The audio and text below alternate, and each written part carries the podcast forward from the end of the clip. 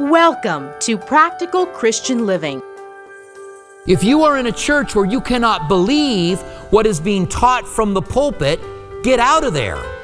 If you are at a church that is teaching you that God wants you to be rich, I'm not saying He wants you poor. I don't know what God wants for you. But if you are at a church where you are being taught that God wants you rich, then get out of that church. Our faith is precious to Jesus. The Bible says faith is the assurance of things hoped for, the conviction of things not seen. But faith can be misunderstood, and worse yet, it can be abused by those who are supposed to be nurturing it. Today on Practical Christian Living, we're looking at what faith is and what it is not, and a stern warning to avoid the false teachings of what's known as the faith movement with Mark chapter 5, verses 21 through 43, and Jesus' appointments to heal a woman and a father's little girl. Here's Robert Furrow. We are in our Jesus appointment series. We're taking a look through the Bible uh, during this time when we've got the kids in the room with us. We want to welcome you. Welcome those of you that are watching online as well, our online campus. That we are covering these appointments uh, because they give us some really good interactions and lessons. And this one really is about faith. We see Jairus, a religious ruler who needs a miracle. And we see a woman who is on the opposite end of the spectrum, and she needs a miracle as well. And both of them go to Jesus, and both of them receive miracles from them. And they go by faith. And there's a lot about faith that is misunderstood for one very specific reason, but I want us to think about faith in the beginning of this study, and I would like to consider three things to help us understand it better. Number one, stop listening to the false teachings of the faith movement. I'm say it again stop listening to the false teachings of the faith movement. They call themselves the faith movement, but what they say faith is, is not what the Bible says faith is.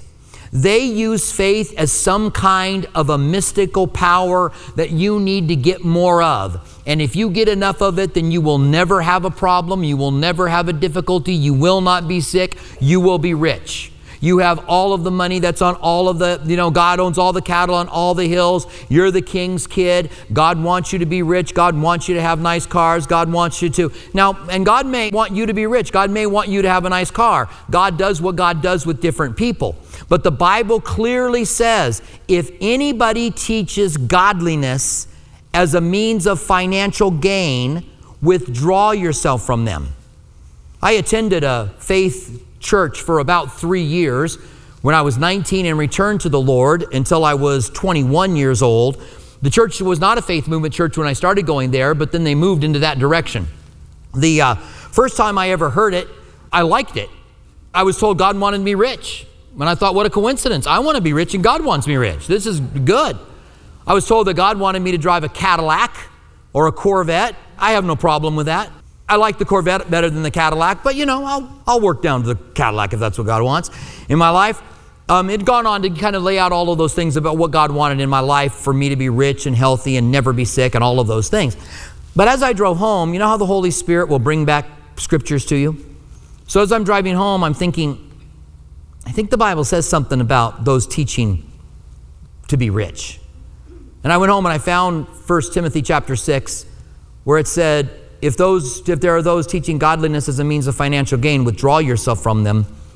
For godliness with contentment is great gain. So when we have godliness, we are to be content where we are. And um, I was driving home in my 1972 Vega when God spoke those words to me.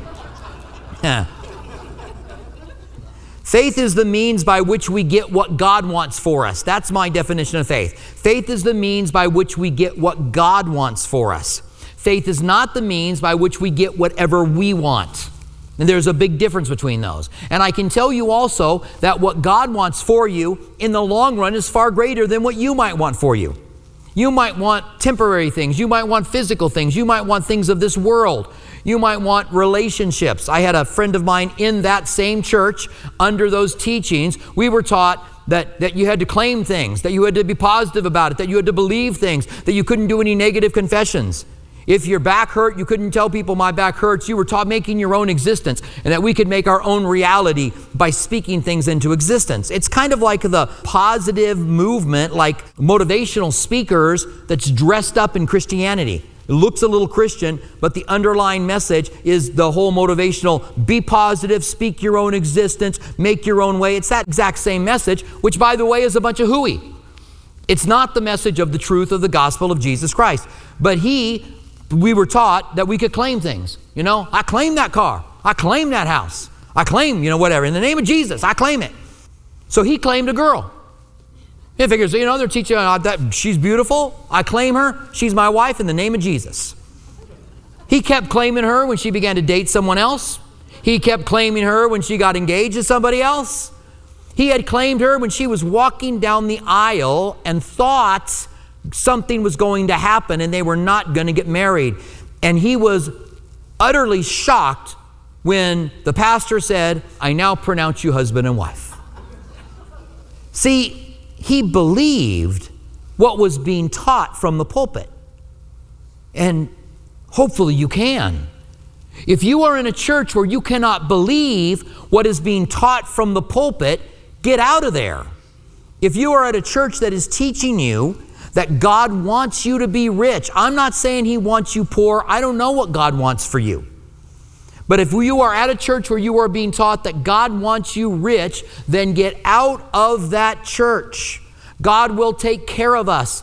God will provide for us. Those are all promises. I know God wants to take care of me. He told me not to worry about what I eat, drink, or wear. He told me not to worry about what I need because God knows what I need. I'm not saying God isn't going to meet your needs. I'm not saying God isn't going to take care of you. I'm saying God's not going to give you your wants, He's going to give you your needs. Stop believing the teachings of the faith movement. They teach that you need more faith, that you need to get more faith. You got a faith container inside of you, and the more faith you have, the better you are. That you got to fill that faith container. And if you are sick or something horrible happens to you, you don't have enough faith. And it is so damaging. We have had people that have come to our church out of those faith movement churches because, well, one of them had Lou Gehrig's disease. My dad died of Lou Gehrig's disease when I was a teenager. He had Lou Gehrig's disease and he was shamed in that church. He was told if you had enough faith, you wouldn't be in that wheelchair. And every time he came into that church, people kept telling him, Let me pray for you. Let me pray for you. And he wasn't healed. God did not have a healing for him. And I'm not saying God doesn't heal, God does heal today. But God did not have a healing for him. And he came here and he finished the time that he had with the church and with the Lord here with us. So the first thing you need to stop doing is stop listening to false teachings about faith. And there, there are a bunch of them out there.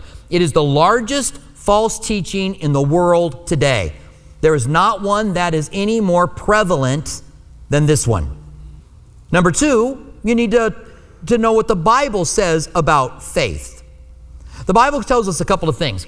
The Bible says faith comes by hearing, and hearing by the Word of God. The more I hear the Word of God, the more I learn the Word of God, the more I read the Word of God, the more I'm going to have opportunities to have faith. Because faith is the means by which we get what God wants for us. The way we learn what God wants for us is by reading the Word of God. For example, the Bible says, I desire that all would be saved and all would come to the knowledge of the truth.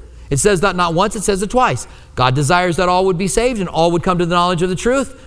So I know one thing that God wants for you. He wants you to be saved, He wants you to come to the knowledge of the truth. So you now trust Him to be saved and to come to the knowledge of the truth. God wants it for you. By faith, you receive it. There's a passage in Proverbs that says, Trust in the Lord with all of your heart, lean not on your own understanding. In all of your ways, acknowledge Him, and He will direct your path. That's the promise. God will direct your path. Here's what I know I know God wants to direct your paths. God doesn't want you wandering blindly through life, He wants to direct you. By faith, now, how do you get it? You trust in the Lord with all of your heart. You say, you know what? I don't trust in the world. I don't trust in money. I don't trust in politics. I don't trust in, in what other people say, but I trust in the Lord with all my heart. I don't lean on my own understanding because sometimes the things that God wants you to do, you don't understand. You don't understand why He does something or why He wants you to do something, so you don't lean on your own understanding. Trust in the Lord with all your heart, lean not on your own understanding. In all of your ways, acknowledge Him. Lord willing, I'm going to go here and there and do this. God, I, I, you acknowledge God in all your ways.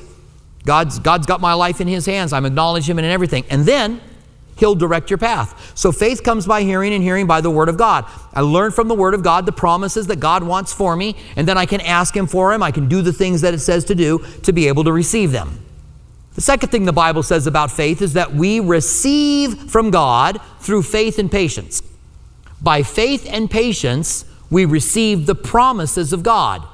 The Bible is full of thousands of promises, and it's by faith that we trust Him, that we do the things that are said there, and it's by patience. Which means, you know, I wish it said this. I wish it said, by faith and immediately we receive the promises of God.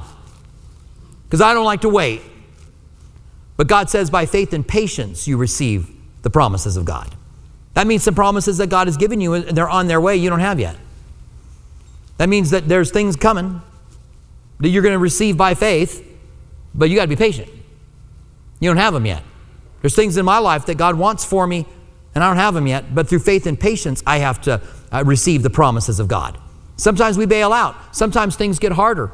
Through faith and patience, we receive the promises of God. The third thing we need to do first is to stop listening to false teachings about faith. Second is to know what the Bible has to say about faith. And third, we need to know how faith works. How does faith work? Jesus said to his disciples regularly, O you of little faith. He said it to Peter when Peter walked on the water.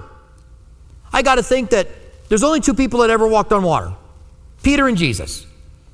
And when Peter walks on water, you think that he would go, Good job, Peter. Next time, let's go a little further. You're one of only two people in the entire world to ever walk on water. I've tried, by the way.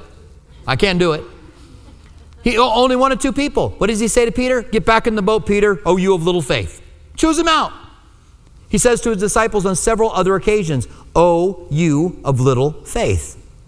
One time, as he's talking about what God's doing, the disciples say, Lord, increase our faith. And Jesus says, Have I been with you for so long and still you do not understand? If you have faith the size of a mustard seed, you can say to them, This mountain be removed and cast into the sea. The false teachings of the faith movement tell you you got to get more faith. You got a faith container inside of you. That if you have a baby, you play, this is back in cassette tapes, you play a cassette tape in their crib and they'll, they'll get faith. Faith will get in that faith container of theirs and they'll be a person full of faith. That's, Jesus said, Have you been with me this long? You don't understand? If you have faith the size of a mustard seed, it's not about getting more faith. When he says, Oh, you of little faith, he's saying, Use the faith that you have. He talked about some people that had great faith. We'll see that in our appointments. We'll see some that have great faith. But he said often, you know, you owe you of little faith. And then if you have faith the size of a mustard seed, you're going to see things happen. Let me give you an example to help you understand what the Bible says is saying here. The Bible says in Hebrews chapter 11, by faith the children of Israel kept the Passover. Okay? That's where they killed the lamb, smeared the blood on their doors, and the death angel passed over and their firstborn wasn't killed, but the firstborn of Egypt was killed. Okay? So you got two guys, they're living next door. The first guy has no confidence at all. The first guy barely believes God at all. He's just always, he's the guy that's always like, I don't know if God's going to do what God said he's going to do. I don't really know. I have a hard time believing him. I'm not really a person of faith. I don't really believe it. And now he wants me to kill my pet lamb and smear its blood on the doors. And isn't that gross? Neighbors are going to see the blood on my door. They're going to think those bloody Jews, this is all, I can't believe it. And so, but he said, but I kind of like my firstborn. So I'm going to do it. The guy may be even a little angry when he does it. Killing the poor little lamb and how disgusting smearing the blood on the doorpost, and I don't even think this is going to work anyway. And then you go next door. This guy's completely different. This guy fears God greatly. This guy believes God, everything God says. He's got great confidence in what God says. And when, when, when, Moses said, Go home, kill the lamb, smear the blood on your door, and the death angel will pass over, he was like, I'm there. He walked into that house and without a thought took that lamb and slaughtered it, took that blood and smeared it, and then had a meal with his family, just as Moses had told him to do, because he believed God. He didn't have any doubt. He was massively confident in what he did. Such a, such a radical difference than this guy over here who barely believes, this guy over here who doesn't have any confidence. Now, that night, the death angel passed over both of those men's houses. Which one of them had their oldest child saved? both of them. The person that barely had any faith, and the person who had great faith. Both of them. No wonder Jesus said, if you have faith the size of a mustard seed, you'll move mountains. Doesn't matter if you're struggling, if you're doubting, if you're not confident, if you end up doing it and believing it. If you end up doing what the Word of God says, you're going to receive it. Even if you're a person with very weak faith, you can do as much as a person with great faith. Because the power isn't in the amount of faith you have, the power is in who you put your faith in. Right? So that's how faith works. Stop believing the false teachings of the faith movement. Learn what the Bible has to say about faith and learn how faith works that you might receive everything that God has for you. And so we now have an account that teaches us a lot about faith. Mark 5 21. Now, when Jesus had crossed over again by boat to the other side, a great multitude gathered to him, and he was by the sea A great multitudes. This is early in the ministry of Jesus. You can divide Jesus' ministry into two different sections one where he had great crowds following him, and one where he didn't. The crowds will leave him eventually. This is early on in his ministry, and there are great crowds following him. And then it says, And behold, which this is a this is a phrase that we don't have anything like it in English today. It tells you something really, really amazing is going to happen. That what's going to happen doesn't happen every day. I might say, I'm telling you a story, and I might say something like, and you would never believe this. That's kind of the same thing. You know, and you would never believe this, but this happened. That's what and behold means. So it's like, it's like, hold on to your seats, folks. Buckle up, because you're going to hear something here that's strange. And behold, one of the rulers of the synagogue came to Jesus by name, Jairus by name, and when he saw him, he fell at his feet. That's a behold moment. This is in Capernaum, and Jesus has had three, no less than three, maybe more, negative interactions with the rulers in the synagogue in Capernaum. One of them was with the man with the withered hand. Remember, Jesus said, as Jesus was there, the rulers of the synagogue looked at him, and Jesus looked at them with anger, and he stood up and he said, Is it right to do good or evil on the Sabbath day? Then he had the man with the withered hand stand up and come forward, and he healed him. And they left and thought about how they could destroy him. That's Jairus. But behold, he comes before Jesus and he falls down at his feet and he worships him and begged him earnestly, saying, My little daughter lies at the point of death. Come and lay your hands on her that she may be healed and she will live. There's a crisis in his life. His little girl was sick and dying. And that drove him to Jesus. This proud man, this enemy of this young rabbi, can you imagine how much it took for Jairus, the leader of the synagogue, a ruler in the synagogue? No doubt he was older. You don't achieve that position of being a ruler most often as a young man. And he went and he knelt down on the ground in front of this 30 year old itinerant preacher and begged him to come to his house because his need was great. So when Jesus went with him, a great multitude followed and thronged him. I take it thronged, just means closing in around him, right? They were all touching him. He was close by. They weren't social distancing for sure. Now, a certain woman had a flow of blood for about 12 years and had suffered many things from many physicians. She had spent all that she had and was no better, but rather grew worse. For 12 years she had suffered. For 12 years she had spent all her money on physicians, and now she was getting worse.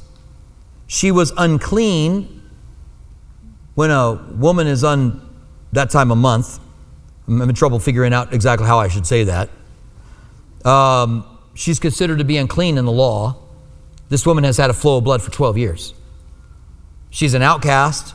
She's lost all her money. She suffered greatly. The last 12 years have been miserable years for her.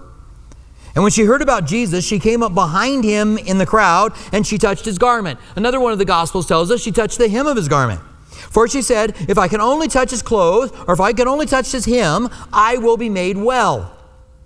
And immediately the fountain of her blood was dried up, and she felt in her body that she was healed of the affliction. Now, there's nothing mystical about this. Some try to say that this is how faith works, that if I want to get something, that I got to sneak up on God and I got to reach out and touch Him and get what I want from God. But, and He doesn't even have to be involved in it because Jesus, He didn't say, woman be healed. He just felt the power leave Him. And so if you want to get something from God, then you just got to get up there and touch Him and, and, and you're going to get whatever you want. Jesus doesn't even need to want it for you because you can just get up and touch it. Can I say it again? False teaching. That is the false teaching of the faith movement. I don't know whether or not they're false teachers. That would mean that I would be making a judgment about the individual that they weren't genuinely called by God. I have no idea. But I can identify false teaching. And it's a false teaching to say we're going to sneak up on God and get what we want from Him even when God doesn't want it for us. How utterly, absolutely, totally ridiculous. Can I say that any stronger? Is there any way that I, you're like, just tell us how you really feel, Robert? Okay, I will. Um, but what this does tell us is that when we go to Jesus, that the point of faith may be different. For Jairus, it was, it was worshiping and asking. For the woman, it was reaching up and thinking, if I can just touch the hem of his garment. The point of going to Jesus might be different. For the thief on the cross, it was remember me when you enter into your kingdom. And we could go on and we could look at all the people that received things from Jesus. For the paralyzed man, it was his four friends that lowered him in front of Jesus. The point of contact, the point of faith was the friends, not him. And so Jesus said, The faith of your friends has made you well. It's about coming to Jesus. It's not about sneaking up on him. It's not about trying to do something God doesn't want to do for you, getting some kind of arm lock on God. Look at what happens now. Immediately the fountain of blood stops, and Jesus, immediately knowing that in himself the power had gone out from him, turned around to the crowd and said, Who touched my clothes? Now, I, I don't know about Jairus. His daughter's dying. Jesus is on his way. The crowd's thronging him. I'm probably already impatient. Jairus may have been a much more patient man than me. The crowd's thronging, and I would be like, Let's go, let's go. Daughter's dying. And then when Jesus stops and says, Who touched me? and there's all kinds of people touching him, I'm like, Come on. And he looked around to see who had done this thing. But the woman, fearing and trembling, knowing that it had happened to her, came and fell down before him and told him the whole truth. Note the way it's worded here told him the whole truth. How long did it take her to tell him that? What was Jairus going through? Maybe he's running his fingers through his hair. Maybe he's pacing impatiently. But she's telling the whole truth. She might have been one of those people that can tell a story, a good story, quick. I had a flow of blood for 12 years. I heard that you were healing people. I thought all I needed to do is touch the hem of your garment and I would be healed, and I am. That's all she needed to say. That's the whole truth. But may, maybe she was like some people I know. You guys know anybody that can't tell a fast story? They could not tell a, quick, a good, quick story if their life depended on it. I don't know if this woman was like that. Maybe she was. Maybe she decided to go into all of the details, everything that was there. But I got to imagine that Jairus is just seeing this delay and thinking how awful it is. And so Jesus said to her, Daughter, your faith has made you well. Go in peace. Jesus confirms this is what he wanted for her. Faith never gets us anything Jesus doesn't want for us, ever. Pray that the Lord is speaking to you in a personal way here at Practical Christian Living. If you'd like to hear more of Robert Furrow's teachings, visit calvarytucson.com. For our local listeners, Calvary Tucson is open and holding physical services while being mindful of social distancing guidelines. Our East Campus at Speedway and Camino Seco meets Saturdays at 6 p.m. and Sunday mornings at 9:45 a.m. Our West Campus, south of Palo Verde and I-10, meets Sunday mornings at 8:30 a.m. and 11 a.m. Our midweek service times are Wednesday evening at 6 p.m. at our East Campus and 7:15 p.m. at our West Campus. If you prefer, you can watch our service online at live.calvarytucson.com and also on our Facebook page and YouTube channel. Our online campus is available during East Campus service times. If Practical Christian Living Radio has blessed you and you'd like to donate, please visit pclaz.org. That's pclaz.org, where you can make a secure one time donation or sign on to become a monthly partner on a reoccurring basis. Have you accepted Jesus into your life or have questions about salvation? Email us at saved at calvarytucson.com. And don't forget to follow us on social media Instagram at Calvary Tucson and Facebook at Calvary Chapel Tucson. We want to remind our local listeners that you can watch Practical Christian Living Sunday mornings at 8:30 on KGUN 9 TV. May we walk worthy while we wait for the return of our Savior. Thank you for joining us for Practical Christian Living.